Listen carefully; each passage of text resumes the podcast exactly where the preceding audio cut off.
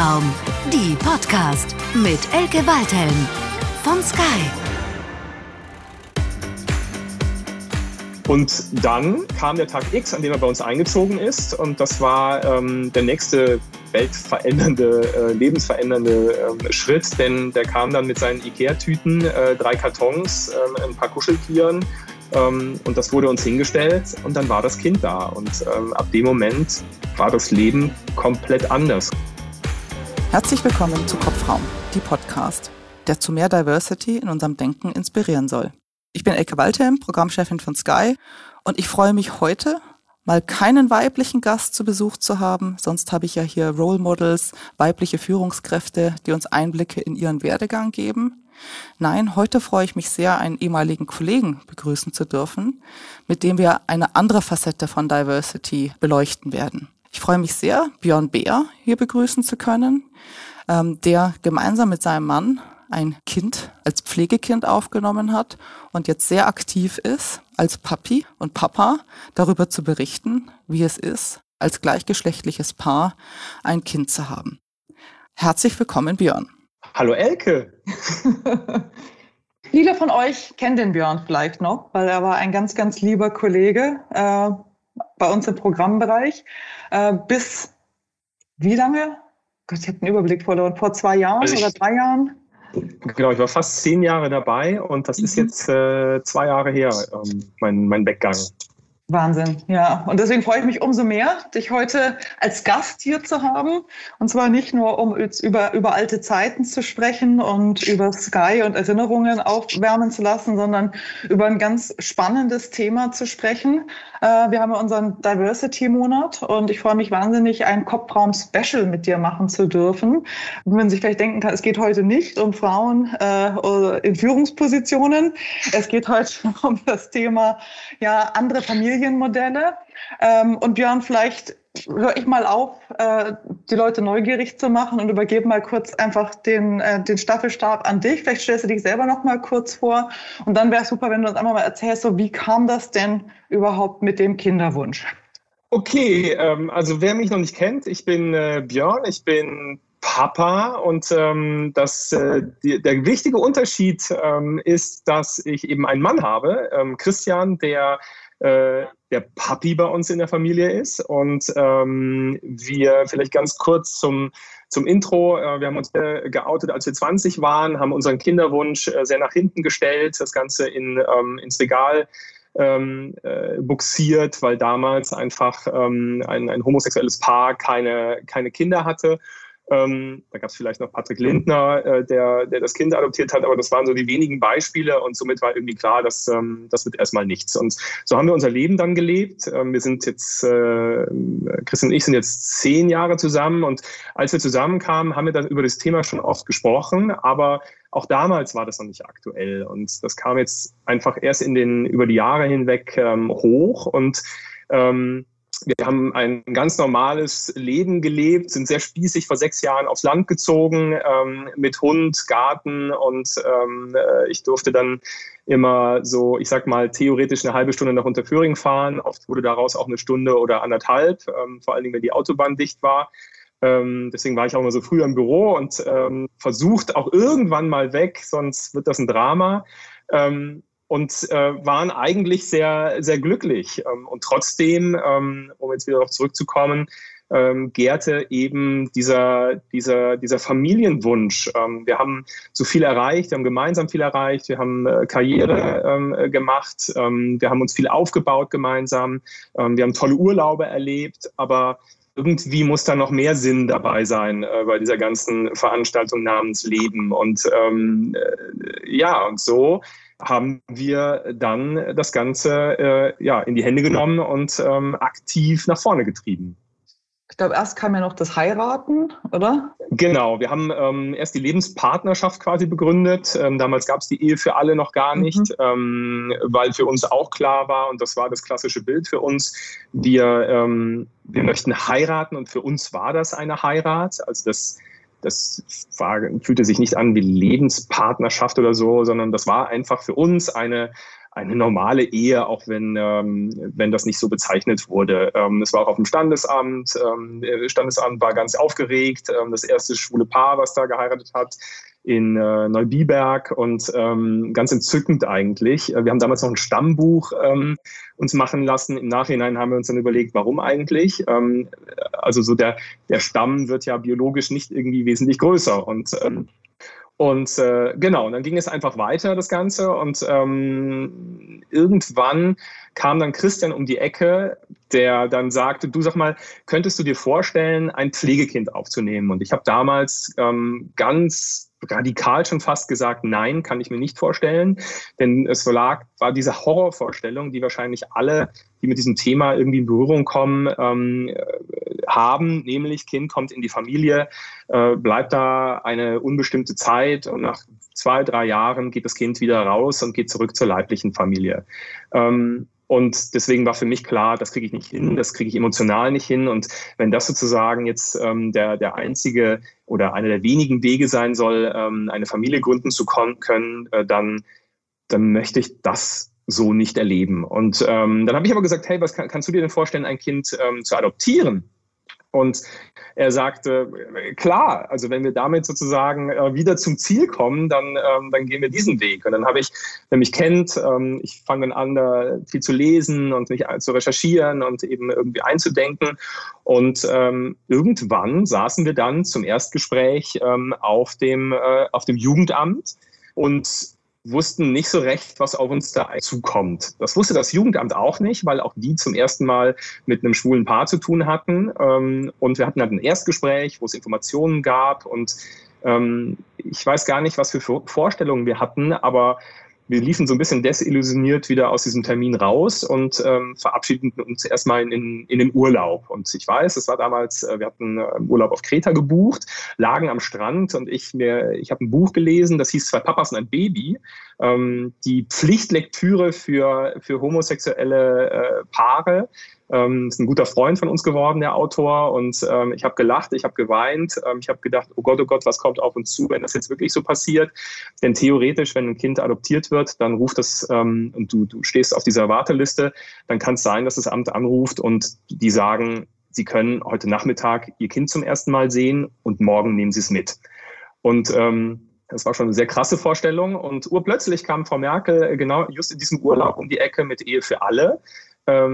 Und das war dann für uns so ein Wink mit dem Garagentor irgendwie, diesen Weg dann auch weiter zu gehen. Und völlig bestärkt sind wir wieder zurückgeflogen und sind tatsächlich dann in diesen kompletten Adoptionsprozess eingetaucht, der völlig irre ist, weil du einfach unfassbar viele Dinge tust, die du so normalerweise nie tun würdest. Du machst dich anderen Menschen gegenüber nackig, vor allen Dingen Menschen, die du halt nicht kennst. Du kehrst dein Innerstes nach außen. Dein Partner weiß ganz oft gar nicht so viel von dir, weil es ja auch bisher nicht so nötig war, sich damit so zu beschäftigen. Wie genau verlief meine Kindheit? Wie bin ich daraus groß geworden? Ich selber kenne meinen biologischen Vater nicht. Habe ich heute ein Trauma oder nicht? Das sind alles so Themen, die natürlich dann das Jugendamt abklopft. Es gibt ellenlange Fragebögen, die schon fast so wirken, als wäre es der Otto-Katalog, wo du dir das Kind aussuchst, weil du einfach ganz viele Sachen ankreuzt. Was kannst du dir vorstellen? Was kannst du dir nicht vorstellen? Und das war wirklich ein krasser Prozess. Wir mussten einen Lebensbericht schreiben. Auf 8 DIN A4 Seiten musste ich in dem Fall 40 Jahre zusammenfassen. Was fügst du da ein? Was lässt du weg?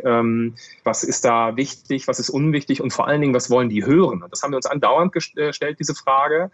Und wir haben ganz schnell gemerkt, okay, das ist die falsche Herangehensweise. Lass uns einfach ehrlich sein, lass uns das sagen, was wir denken, und verstellen bringt hier in diesem Moment so überhaupt nichts. Gab es da auch mal Momente, wo man gesagt hat, ich lasse das jetzt, ich will da nicht mehr weitermachen? Oder war das für euch immer klar, das ist es wert und wir bleiben dran? Wer mich kennt, ich bin kein Typ des Aufgebens. Also wenn ich da ein Ziel vor Augen habe, dann bin ich da auch hartnäckig. Aber ich stand ganz oft fluchend auf dem Parkplatz vom Jugendamt nachher und dachte mir so, ey, das kann nicht sein, wie das hier vonstatten geht. Es kam irgendwann die Frage auf, zu wem sagt das Kind eigentlich Mama? wo wir uns angeguckt haben und gesagt haben, wahrscheinlich zu keinem von uns. Ja, heute sehe ich das ein bisschen anders. Mama ist ein Gefühl, nicht nur eine Person, aber in dem Moment war das eine einfach sehr klar aus diesem klassischen Denken heraus. Und es gab dann noch ein Seminar, was wir besucht haben, wo wir uns so ein bisschen fühlten wie eine Selbsthilfegruppe, weil wir natürlich also feuchtfröhlich frei in dieses Seminar reinkamen, gute Laune hatten und plötzlich kam so eine Wand eigentlich der negativen Gefühle. Warum? Weil da ganz viele heterosexuelle Paare waren, die viele, viele Jahre schon oft versucht haben, dann ein Kind zu bekommen und das bis hin zu 10.000 Euro in Kinderwunschkliniken investiert hatten und das so als letzten Ausweg sahen. Und da waren wir zwei, so unparadiesig wir sind, dann doch irgendwie die Paradiesvögel. Und wir haben aber ganz tolle Menschen kennengelernt und die auch total uns gegenüber neugierig waren. Und es war... Das muss man tatsächlich sagen, so grummelig wir da hingefahren sind, weil wir jetzt wieder irgendwem was erzählen, was wir eigentlich niemandem erzählen wollen, so toll war das Gefühl eigentlich nachher und auch befriedigend, weil wir diesen Austausch einfach mit diesen Menschen hatten. Und Adoptionsprozess quasi dann irgendwann fertig. Wir dachten naiv, alles klar, jetzt kommt vielleicht die Blaskapelle um die Ecke, gibt uns eine Urkunde und sagt, Sie sind geprüfte Adoptionsbewerber. Aber nichts da. Wir mussten das sogar sehr aktiv erfragen nach dem Motto, okay, das war's jetzt. Der Prozess sollte, das hat auch das Jugendamt damals gesagt, so lange dauern wie eine natürliche Schwangerschaft. Auch das haben wir nicht verstanden, weil dieser Prozess fing bei uns ja schon viel früher an und dann wäre es bei uns eine zweijährige Schwangerschaft gewesen. Ich glaube, Elefanten sind so lange schwanger oder etwa. Also wir verstanden das eigentlich nicht so richtig. Jedenfalls saßen wir irgendwann auf dieser Liste und natürlich passierte nichts. Unsere Uhr tickte so ein bisschen, meine ganz vorneweg bei uns beiden. Und dann haben wir aber in diesem Adoptionsprozess ganz viel auch über Pflege kennengelernt. Und plötzlich hat sich dann so ein Welt aufgetan. Das gibt es vereinzelt in Deutschland, gibt es Bereitschaftspflegefamilien. Das heißt, wenn ein Kind in Obhut genommen wird, das sind dann meistens Babys erstmal in dem Fall, dann kommt dieses Baby direkt in eine Bereitschaftspflegefamilie. Kurzzeitpflege. Im besten Fall dauert das Ganze maximal 6 Monate. Leider mittlerweile viel länger, weil es zu viele Pflegekinder eben gibt. Und dort wird dann erstmal abgeklärt, fängt die Mama sich wieder, gibt es einen Vater, Oma, Opa, wie auch immer. Und wenn das alles mit Nein beantwortet wird, dann geht das Kind in eine Dauerpflegefamilie und die Wahrscheinlichkeit, dass es da rausgeht, geht eigentlich gegen Null. Also sie hatten in 20 Jahren, glaube ich, einen einzigen Fall, wo das Kind dann zurück zur leiblichen Familie ist. Und mit dieser Wahrscheinlichkeit konnte ich plötzlich dann natürlich irgendwie auch leben und sagen, okay, wenn das mit der Adoption jetzt so unwahrscheinlich ist und das mit der Pflege so wahrscheinlich und es aber uns vielleicht doch ein ganz normales Familienleben beschert, dann lass uns doch auch da mal nachschauen. Und da sind wir total offen empfangen worden. Natürlich Großstadt, die sich auch mit unserem Familienmodell schon auskennt und da hat dann keiner gefragt, wer soll bei euch die Mama sein? Und dann haben wir dort tatsächlich den kompletten Pflegeprozess nochmal gemacht, ein bisschen abgekürzt, weil wir natürlich auch der Lebensbericht, den konnten wir 1:1 übergeben und das brachte uns unserem Kinderwunsch viel näher. Das heißt, es ist nochmal ein komplett neuer Prozess. Es gibt einen für Adoption und einen für Pflege und ihr konntet es jetzt nur ein bisschen abkürzen. Es erfordert schon viel Willensstärke und Durchhaltevermögen. Aber es hat sich ja gelohnt. Genau. Vor allen Dingen beim Pflegekind wird man natürlich darauf getrimmt, auch ein Stück weit. Im Grunde erfährt man über Monate hinweg lernt man nur Horrorszenarien kennen. Also wie schlimm und schrecklich das alles sein kann, wenn es um Besuchskontakte geht, dass die Pflegekinder komplett durcheinander geraten, es aber vom Gericht angesagt ist und die leiblichen Eltern ein Recht darauf haben, ihr Kind zu sehen, die natürlich an dem Kind zerren, die sagen, ich hole dich wieder zurück, ich tue alles dafür, dass sie, nämlich wir, das Kind nicht behalten dürfen. Dann haben die Pflegekinder ganz oft auch eben körperliche, geistige Einschränkungen, weil es ganz oft um Drogen, Alkohol geht in der Schwangerschaft, sodass das Kind oft auch schon das Baby in Entzug zum Beispiel hinter sich hat. Das ist ganz grauenvoll, aber damit muss man eben dann umgehen und da wird man komplett die ganze Zeit im Grunde immer wieder drauf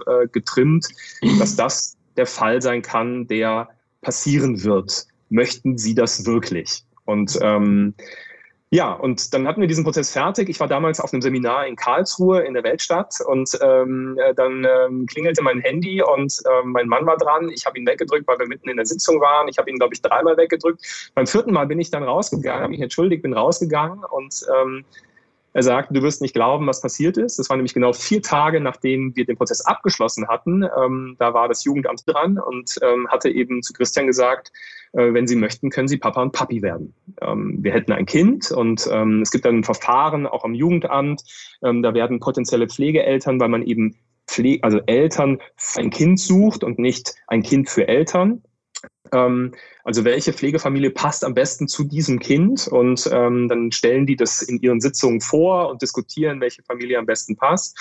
Und da hat es uns tatsächlich nach 4 Tagen getroffen, dass es dort eben einen Jungen gibt. Dann kriegt man einen Bericht vorgelesen, da steht dann drin, was ist der Background, was ist passiert, warum ist das Kind rausgenommen worden, wie steht es um die Gesundheit und so weiter.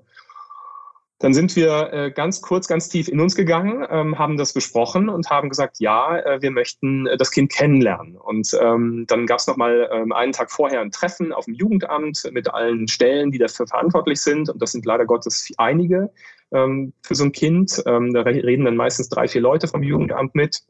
Und da war auch die Vormündin dabei, also die Teile des Sorgerechts damals hatte und dann gab es von allen irgendwo den Haken nach dem Motto, alles klar, wir können uns das vorstellen, wir haben die jetzt alle kennengelernt. Und am nächsten Tag gingen wir aufs Amt und das war ein lebensverändernder Moment. Dieser Gang auf dem Jugendamt, den wir entlanggelaufen sind, der war so lang... Also es war der längste Gang, den wir je entlang gegangen sind, auch wenn es vielleicht nur so ein paar Meter waren. Ist das auch surreal, obwohl man jetzt so viele Prozesse durchgemacht hat? Also ich meine, ist das so ein bisschen wie ich träume jetzt? Oder war das so, endlich wird's wahr? Oder was geht da in einem vor? Endlich wird's wahr, gar nicht. Das war, also es ist einfach, das passiert gerade nicht, was passiert. Das ist, du stehst völlig neben dir und läufst so parallel mit deinem Körper irgendwie mit. Also das kann man nicht in Worte fassen, weil klar, man hat jahrelang dafür gekämpft und plötzlich soll man da so einen Wurm kennenlernen, der in der Theorie den Rest seines Lebens irgendwie mit dir verbunden ist. Und da kommen ja alle Fragen auf. Ne? Was ist das für ein Wesen? Wie sieht er aus? Natürlich. Total gespannt. Wie offen ist er? Aber da hat das Jugendamt gut mitgearbeitet, was so Offenheit angeht und wir sehr reiselustig und die gucken dann schon sehr genau. Also ich glaube, so ein ganz verschlossenes Kind wäre nicht unbedingt zu uns gekommen. Und da ging die Tür auf und dann saß der kleine Drops da unten auf dem Fußboden. Um uns herum irgendwie, ich glaube, 5 Frauen, wir 2 Männer, der guckt uns an und es waren wirklich 10, 20 Sekunden, die er schallend gelacht hat. Ob er über uns, mit uns gelacht hat, es war völlig wurscht, aber das war natürlich so ein totaler Icebreaker und es war irgendwie klar, okay, also das ist er. Ja. Ich bin dann ganz schnell am Fußboden gelandet, wurde gefüttert mit Keksen von ihm, also ein total offenes Kind und dann, da kann man abendfüllend drüber reden, aber abgekürzt, dann geht eine Anbahnungsphase los, in der man eben 3 Wochen in die Bereitschaftspflegefamilie wandert. Und ich hatte damals entschieden, ich gehe in Elternzeit. Eigentlich wollte das immer Christian sein, aber da ich zu dem damaligen Zeitpunkt war ich ja bei Sky und einfach zu gucken, okay, da ist viel Veränderung drin, ist es Veränderung, die ich mitgehen möchte. War für mich dann irgendwann klar, okay, wir drehen den Spieß um und ich, der eigentlich gar nicht so der Duzi-Du-Typ ist, ja, also gar nicht so dieser Baby-Typ, ich stelle mich, glaube ich, der größten Herausforderung meines Lebens und ich mache das. Und so bin ich dann 3 Wochen da in diese Bereitschaftspflegefamilie, wildfremde Familie, die mich mit offenen Armen empfangen hat, ein- und ausmarschiert, habe immer Stunden auf dem Fußboden verbracht, und um dann eine Bindung aufzubauen. Und, sagst du, wie alt ungefähr der Junge, der damals war? Ein Jahr. Okay, also genau. Mhm. Ja, also er konnte noch nicht reden, es war ein Brabbeln, er konnte gerade laufen, und war aber ein total aufgewecktes Kerlchen. Und dann nach 3 Wochen dreht sich das Ganze um. Dann ist er 3 Wochen mit der Bereitschaftspflegemama am Anfang zu uns gekommen. Irgendwann ist sie dann mal einkaufen gegangen. Irgendwann hat sie ihn gebracht, ist nach Hause gefahren. Wir haben ihn zurückgebracht und mittags hat er bei uns geschlafen. Irgendwann waren das ganze Tage, die er bei uns verbracht hat. Aber er ist immer zum Schlafen, also zum Nachtschlafen nach Hause gegangen.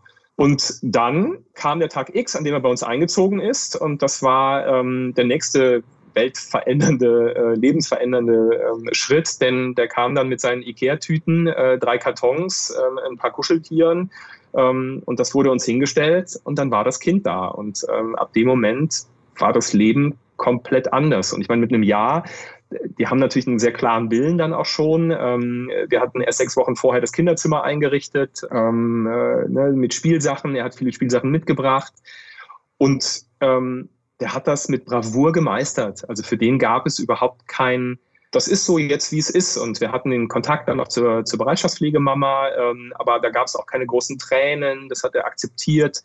Wirklich ganz, ganz toll und ist da wirklich in kürzester Zeit mit uns zusammengewachsen. Und das sind jetzt ungefähr, das war circa vor 3 Jahren, oder? Das war, nee, jetzt wird er 4. Doch, das war, genau, das war vor 3 Jahren, genau. Genau. Wie hat sich denn jetzt euer Leben verändert und was ist jetzt so der Praxistest? Weil es gibt ja schon, also im Vorgespräch schon über das Beispiel, der Wickeltisch ist halt nicht auf der Herrentoilette, wenn man unterwegs ist. Was waren denn jetzt da so eure Herausforderungen und Erlebnisse der letzten Jahre? Am Ende war das Trial and Error, einfach machen. Lustig ist, wir haben damals ganz am Anfang, wir haben nur Frauen angerufen, die bereits Kinder hatten und die gefragt, wie machen die das denn? Also wir haben gar nicht mit den Papas da groß philosophiert, eigentlich auch im Nachhinein sehr, sehr witzig. Da war dann doch irgendwie das Vertrauen in die Frauen größer. Wir hatten ganz schnell auch, weil er echt so ein bisschen, er hat eine Allergie gehabt gegen rohes Eiweiß, wussten wir nicht. Es gab irgendwo Spaghetti Carbonara, plötzlich schwillt das ganze Kind an, kriegt Atemnot, dann steht auf einmal der Notarzt vor der Tür mit einem Rettungswagen, 6 Leute bei uns im Zimmer und wir haben immer gedacht, oh Gott, und das heißt also Kinder kriegen. Wir haben das zu keinem einzigen Moment bereut. Aber das war natürlich wirklich so mit einem Einjährigen echt eine Challenge. Wir haben sehr früh die war schon ewig gebucht, eine Kreuzfahrt gemacht. Die haben wir damals, hatten wir die meiner Mama geschenkt zum 60. Und sind dann wirklich, ich glaube, 2 Monate nachdem wir ihn bekommen haben, sind wir auf eine 16-tägige Kreuzfahrt. Auch das im Nachhinein völlig irre. Es ging von Dubai nach Kreta, aber es war das Beste, was uns passieren konnte. Oma und Opa direkt nebendran, Christians beste Freundin mit Mama ist noch mitgefahren. Also wir waren so ein bisschen schon behütet und beschützt auch noch. Und ich habe immer versucht, dem Kleinen was Gesundes, was Farbiges auf den Teller zu bringen beim Abendessen, was quittiert wurde mit einmal, der ganze Teller flog durch den Saal und er wollte Pommes und Fischstäbchen. Heute wäre ich da gechillter. Ich würde ihm sagen, hey, dann isst er halt 16 Tage Fischstäbchen und Pommes. Zu Hause geht es wieder andersrum. Also ich glaube, das ist dann aber auch so dieses Ausprobieren, was alle Eltern haben. Ich mache das ganz anders als andere und ich mache das viel besser. Und am Ende landest du auf dem Boden der Tatsachen und du machst es genauso wie alle anderen auch.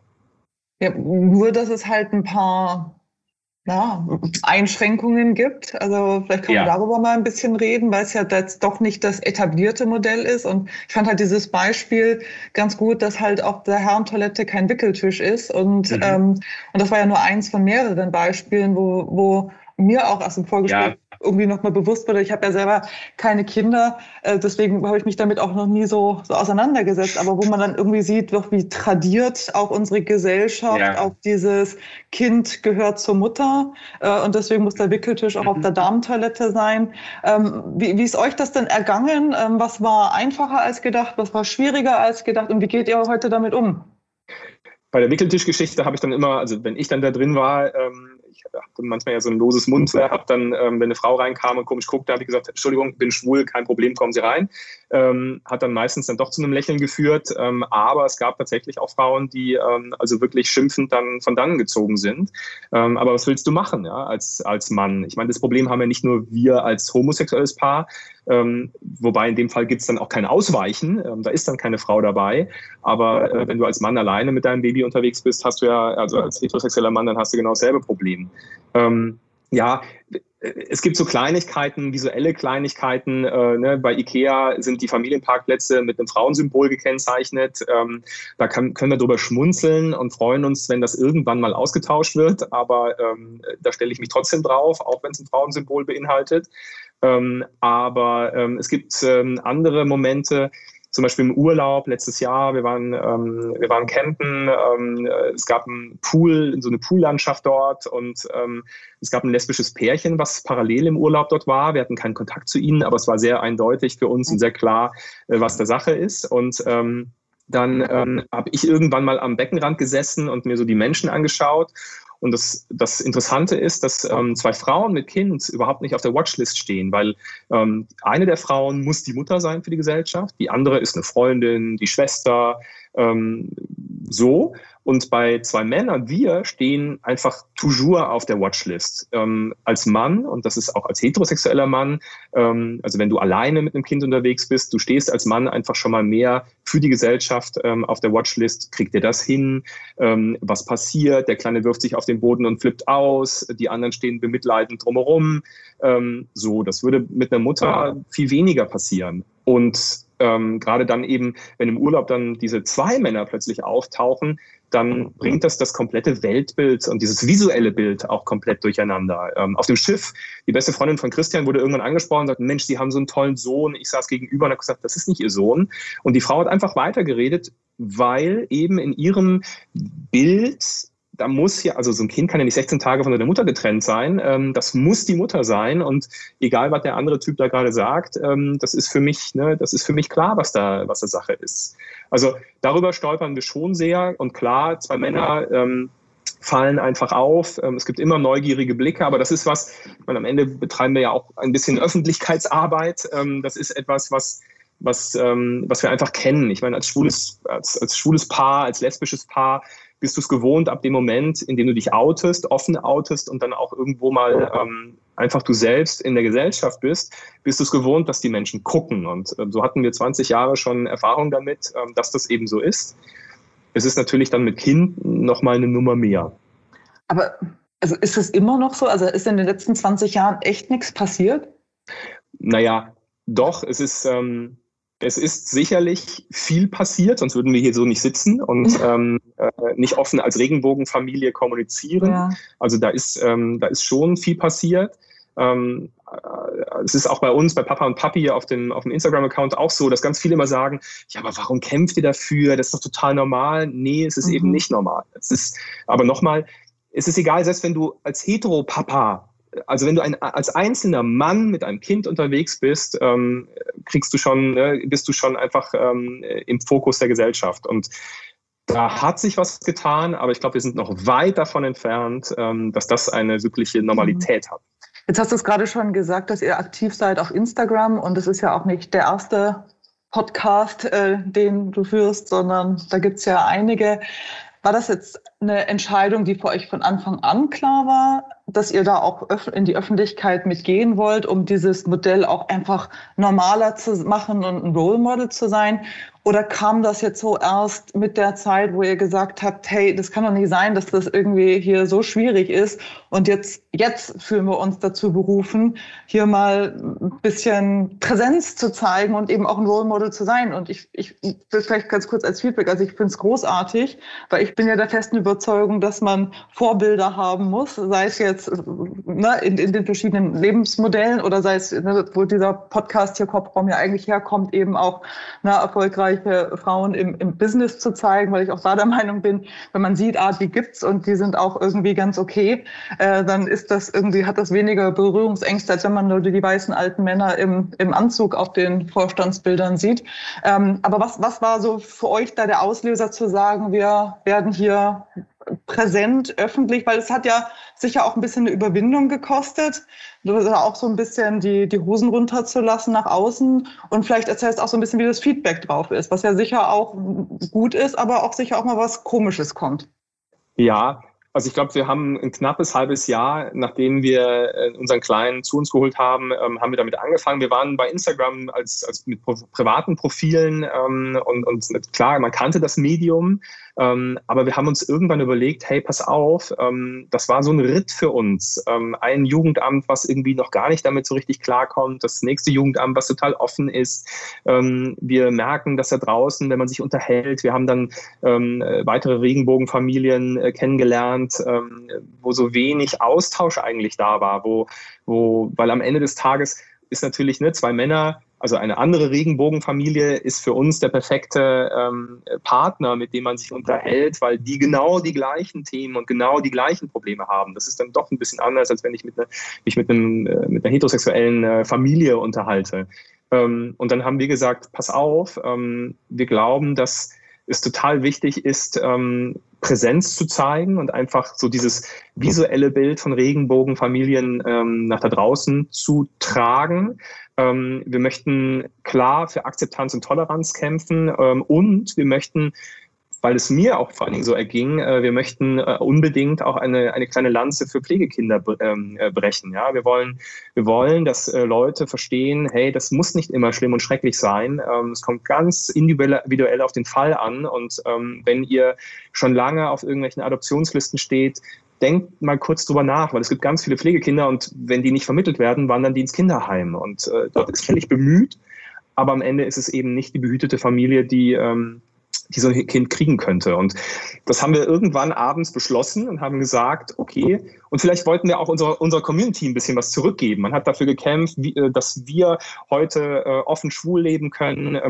Andere Generationen haben dafür gekämpft, dass irgendwann auch die Ehe für alle kam, dass sich auch diese ganzen Themen wie Adoption und Co. ein Stück weit angleichen. Und vielleicht können wir so einen ganz kleinen Mosaikstein irgendwie bewirken, dass es die nächsten Regenbogenfamiliengenerationen vielleicht einfacher haben, ja, so. Und so haben wir das gemacht. Das Instagram-Account war eröffnet und urplötzlich ging das steil durch die Decke. Nerv der Zeit getroffen. Wir haben lustigerweise 93% Frauen, die uns folgen, die das cool finden. Also es sind weniger die Männer. Aber das überrascht mich wirklich. Ich hätte jetzt auch gedacht, dass so innerhalb der Gay-Community da Follower kommen. Warum 93% Frauen? Also hat euch das überrascht oder ist das erwartet? Jein. Also, dass es 93% sind, das hat uns überrascht. Dass es mehr Frauen sind, hat uns nicht überrascht, weil am Ende des Tages natürlich die Gay-Community ja dann doch ein kleinerer Teil ist und Frauen so dieses typische, auch Klischee am Ende des Tages, der beste Freund. Es ist dann, ne, man guckt so einem Mann über die Schulter, aber der tut mir nichts. Also das ist fast schon, glaube ich, natürlicher Gang. Wir hätten gedacht, dass es noch mehr aus der Community sind, das ist klar. Wahrscheinlich sind das dann 6% oder 6,5% und 0,5% haben wir dann irgendwelche Hetenpapas, die uns folgen. Weiß ich nicht, keine Ahnung. Aber und da haben wir ganz viel Zuspruch natürlich bekommen. Das ging lange Zeit so. Wir haben wenig bis gar keinen Gegenwind erhalten. Wir haben fürs Elternmagazin mal ein Jahr lang dann sehr schnell anschließend eine YouTube-Reihe Eltern wie wir produziert und da gab es im Vorfeld auch bei Facebook Ankündigungen und bei Facebook ging es richtig übel dann ab. Da wurde dann richtig unter die Gürtellinie getreten. Ganz oft ist Gott und der Glaube ein Punkt, der sozusagen gegen uns spricht. Ganz oft kommen dann Themen wie, das Kind muss doch auch schwul werden, weil da zwei schwule Männer ihm das vorleben. Seit wann ist Sexualität anerzogen? Und bei Instagram kann man wirklich, also ich an zwei Händen abzählen, wie viel Hate es da gab in den letzten 2 Jahren und das ist toll. Wenn man dann so ein bisschen Richtung Facebook wandert, da wird es dann eher so zum Moloch und eher, dass dann dass der Gegenwind dann kommt. Ich war Gast in der Talkshow, mein Widersacher sozusagen, also ein sehr klarer Hetero-Papa, der sagte, du kannst dein Kind nicht so lieben, wie ich mein eigenes und solche Geschichten. Das ist dann aber am Ende schon fast ein Niveau, wo ich dann gar nicht mehr drauf eingehe, weil wer misst Liebe und woher kann er das wissen und woher kann ich wissen, wie sehr er sein Kind liebt? Also das ist ja völlig haltlos, die ganze Geschichte. Mich lässt es cooler, mein Mann, ja genau, mein Mann ist da ein bisschen emotionaler, ich bin da versucht immer sehr pragmatisch auch ein Stück weit das Ganze auch emotional ein bisschen zur Seite zu drängen, weil es uns einfach nicht weiterbringt, da dann irgendwo auch tief einzugehen. Aber es gibt auch Stimmen, die gesagt haben, hey, erst durch euch haben wir unser Weltbild vergrößert und ihr habt uns zum Nachdenken, wir waren auch irgendwie dagegen und fanden das nicht gut und ihr zeigt uns aber plötzlich doch, wie normal das ist und wir haben das überdacht und das sind natürlich Kommentare, die wir total zielführend finden und da kommt dann ja auch irgendwie raus, wie man, warum wir das eigentlich machen. Und das ist dann immer so die Bestätigung. Manchmal wird man dann auch Instagram müde, weil natürlich man nicht jeden Tag irgendwie den Affen machen möchte und man muss aber irgendwie jeden Tag den Affen machen, denn sonst geht das nicht in diese Richtung bei Instagram, sondern eben in diese Richtung.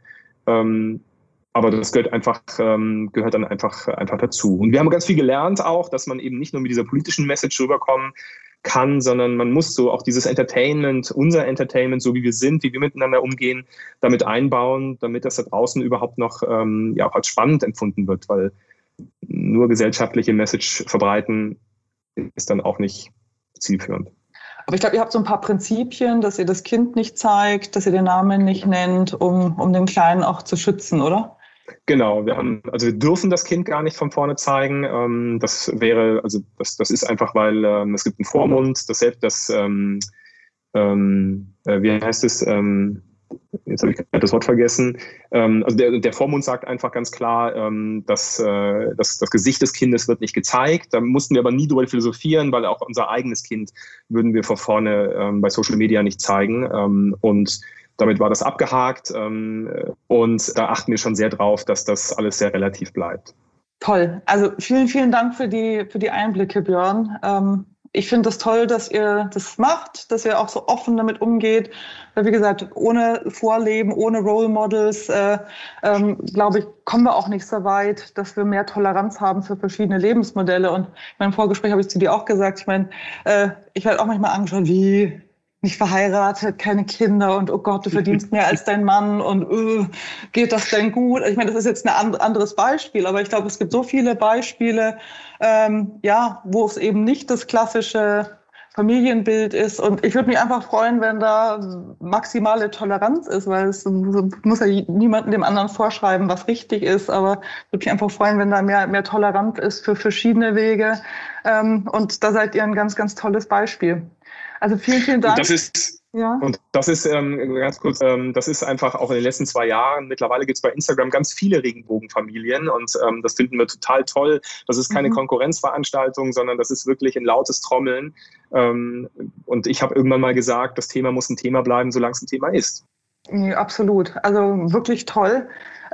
Ich würde jetzt nur gerne auch das Interview mal zu einem Ende führen, mich nochmal, wie gesagt, ganz herzlich bei dir bedanken für die Einblicke.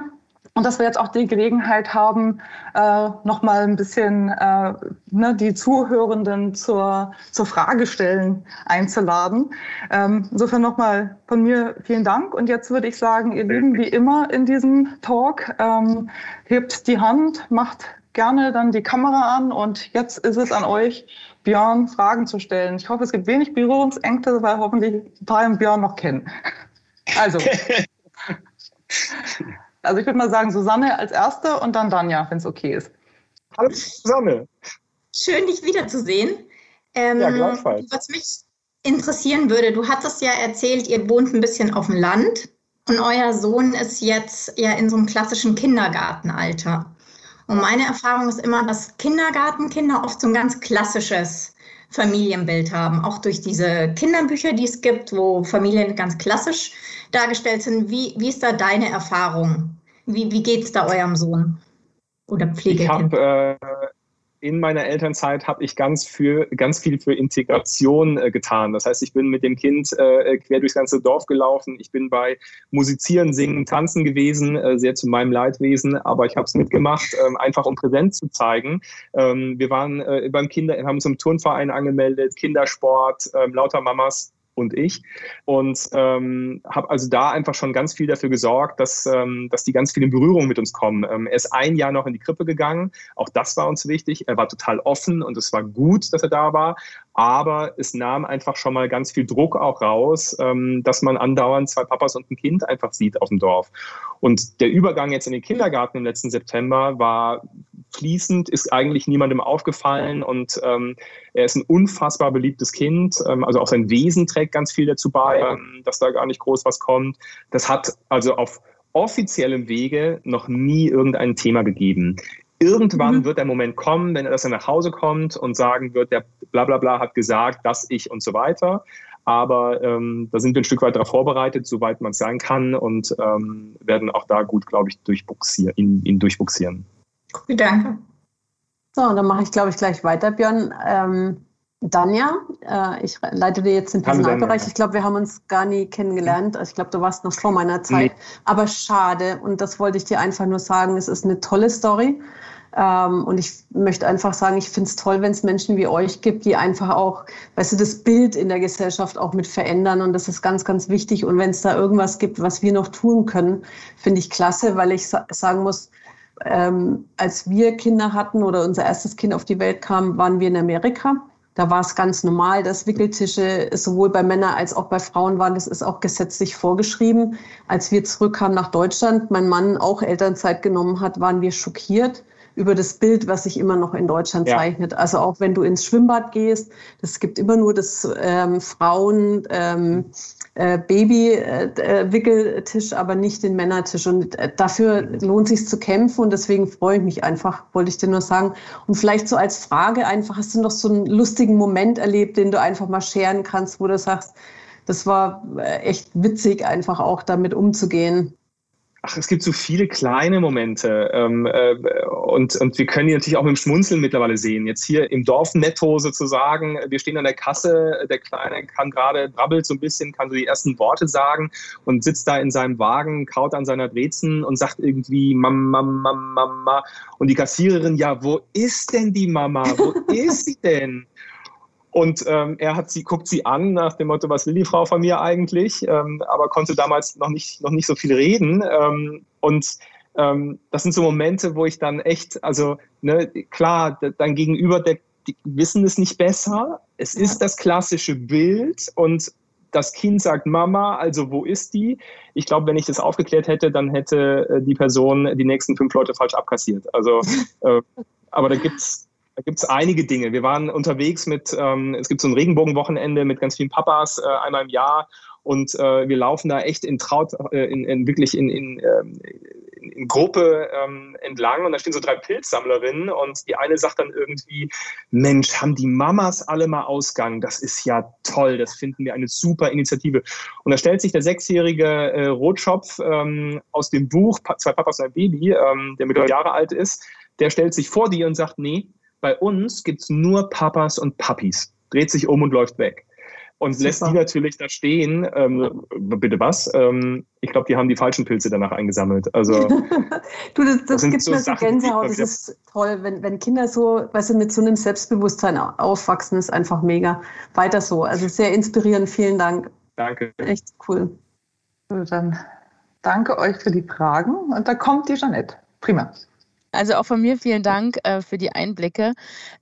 Und mich würde mal interessieren, wenn es zu privat ist, musst du natürlich auch nicht antworten. Du hast drüber gesprochen, dass ihr auch negatives Feedback bekommen habt in den sozialen Medien. Habt ihr das auch im privaten Umfeld erlebt? Also ist das dann auch so, dass sich dann auch privat so ein bisschen die Freundschaften verändert haben oder auch in der Familie, dass man da einfach auch festgestellt hat, okay, nee, da ist man irgendwie...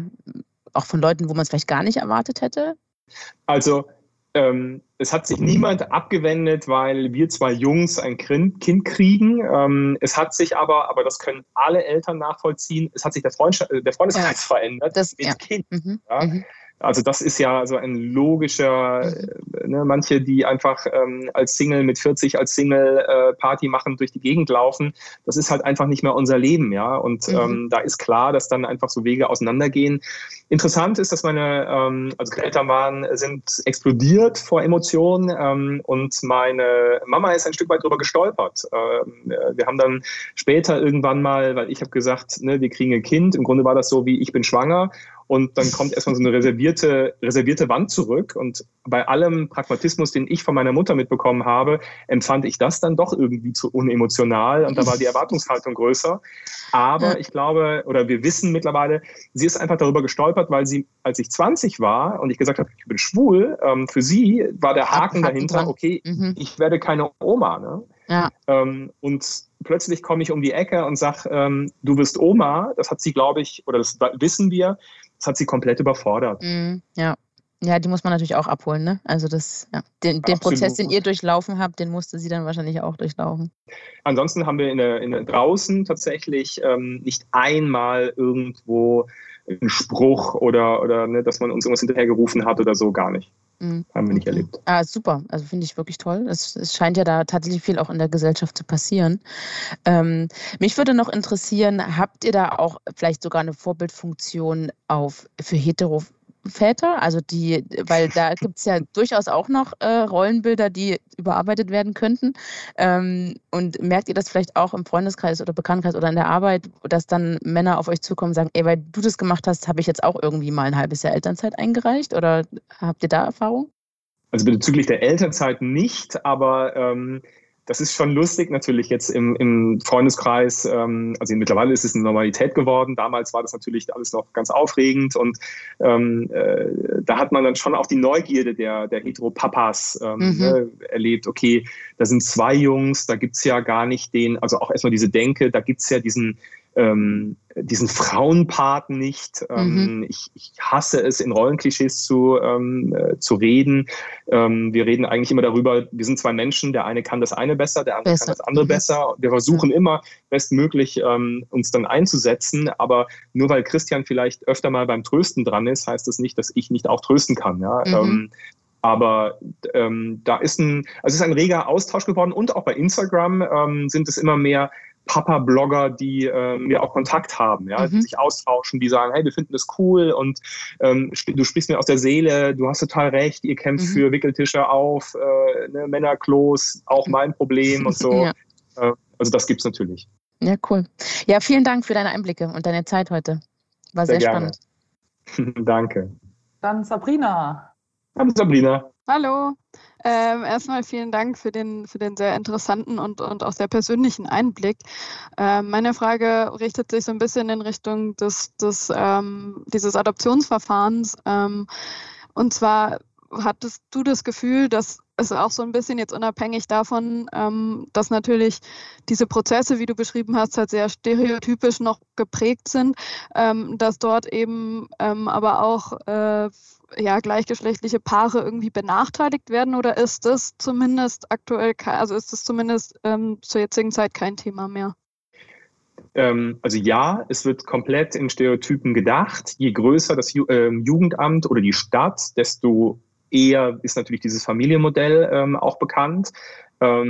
Wir selber haben keinerlei Nachteile gefühlt. Ob wir sie wirklich hatten dann am Ende, wissen wir nicht. Aber wissen wiederum von anderen Regenbogenfamilien aus anderen Landkreisen oder Städten, dass es sehr wohl Nachteile gab und auch Aussagen, die heute nicht mehr haltbar sind.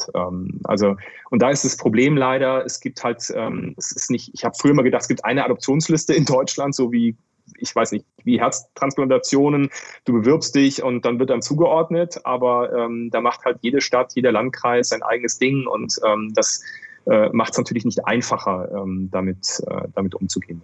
Es ist dann vielleicht auch so, dass man dann eben als Regenbogenfamilie sich vielleicht noch mehr, sage ich mal, also noch mehr geprüft wird und noch mehr beweisen muss? Also ist das so ein bisschen die Erfahrung, oder? Nein, das Gefühl hatten wir gar nicht. Wir hatten einfach das Gefühl, dass wir das System durcheinander gebracht haben, dass eben diese Standardfragen, die am Tag wahrscheinlich dreimal gestellt werden, urplötzlich nicht überdacht immer noch so gestellt wurden, aber wir sie nicht bedienen können, ja, oder nicht bedienen, weil wir halt einfach zwei Männer sind. Okay, danke. Gerne. Super, danke dir, Sabrina, für die Frage. Ah, da kommt noch der Thomas. Hallo Björn, schön, dich mal wiederzusehen. Hallo. Vielen Dank für diesen absolut krassen, genialen Einblick. Ich meine, ja. Wir haben uns vor wirklich ein paar Jahren inzwischen das letzte Mal gesehen. Das Thema, was ihr habt, was ihr jetzt schon in eine Phase gebracht habt, wo ihr das leben könnt, beschäftigt mein Mann und mich jetzt nun auch inzwischen seit nahezu mehr als 15 Jahren. 21 Jahre sind wir jetzt zusammen. Das hat jetzt eine Menge Mut gemacht, muss ich sagen. Aber da bleibt trotzdem noch eine Frage. Du hast ja am Anfang, eingangs auch gesagt, dass das auch so ein bisschen der Seelenstrip dies war, auch für eure Beziehung. Gab es dort auf eurer Seite Ängste, etwas über den Partner zu erfahren, wo ihr sagt, puh, das war jetzt ein starkes Brett, oder seid ihr da völlig unbefangen reingegangen? Nein, Befürchtungen gab es da keine, weil ich wusste, ich habe keine Leiche im Keller, die meinen Mann jetzt irgendwie davonrennen lässt, und ich hoffte, dass es bei ihm auch so ist. Im Gegenteil, dieser Prozess hat uns nochmal, was die Beziehung angeht, auf ein ganz anderes Level gehoben, weil ganz oft kam die Erkenntnis, krass, so denkt er also darüber. Das ist ja völlig irre, wie auch reflektiert Christian dann daran gegangen ist. Christian ist eigentlich eher so ein Träumer, jemand, der fürs Entertainment hier im Haus zuständig ist. Ich bin eher der Pragmat und Lösungsorientierte, und ganz toll empfand ich einfach, wie ich in diesem Prozess ihn kennenlernen durfte. Und ich würde mir wünschen, dass eigentlich alle werdenden Eltern, egal welcher Konstellation, hetero, wie auch immer, einfach nur ein Teil von diesen Dingen sich mal durchgeht, an Fragen stellt. Wo sind meine Grenzen? Oder wo glaube ich, sind meine Grenzen? Im Grunde wie so ein kleiner Elternführerschein. Uns hat das viel mehr noch zusammengebracht, und es gab für uns beide keinerlei Stolperstein. Super, vielen Dank. Ich habe auf jeden Fall eine Menge mitgenommen, und das nächste wird das abendliche Studium eures YouTube-Kanals sein. Vielen Dank, Björn, und liebe Grüße an deinen Mann. Dankeschön, mache ich. Dann danke, Thomas. Elke, ich habe vielleicht noch ein Ding, was ich sagen möchte. Unser Sohn hat an Ostern mit mir vorm Haus Ostereier aufgehängt. Und dann hat er so große, kleine, weiße Eier alle so auf einen Haufen gehängt. Und sag ich, du, was machst du da? Willst du die nicht ein bisschen verteilen? So ich in meiner Erwachsenenlogik. Und er sagte, nein, Papa, das ist Papa-Ei, Mama-Ei und Baby-Ei. Und dann habe ich das so, okay, alles klar, dann bleibt das alles auf einem Haufen hängen. Und erst später fiel mir irgendwie auf, was diese Aussage von ihm eigentlich besagt. Nämlich, er ist echt so eine Generation Null. Er weiß, es gibt Familien mit Mama und Papa, es gibt Familien mit Papa und Papa. Ne? Also der kennt im Grunde fast alle Konstellationen, und der stellt das nicht in Frage. Und da würde ich mir wünschen, dass diese Offenheit echt auf viele, viele andere übergeht, Erwachsene wie Kinder. Und denn meistens sind es ja wir Erwachsene, die die Kinder dann einschränken, dass wir einfach eine offenere Welt erleben.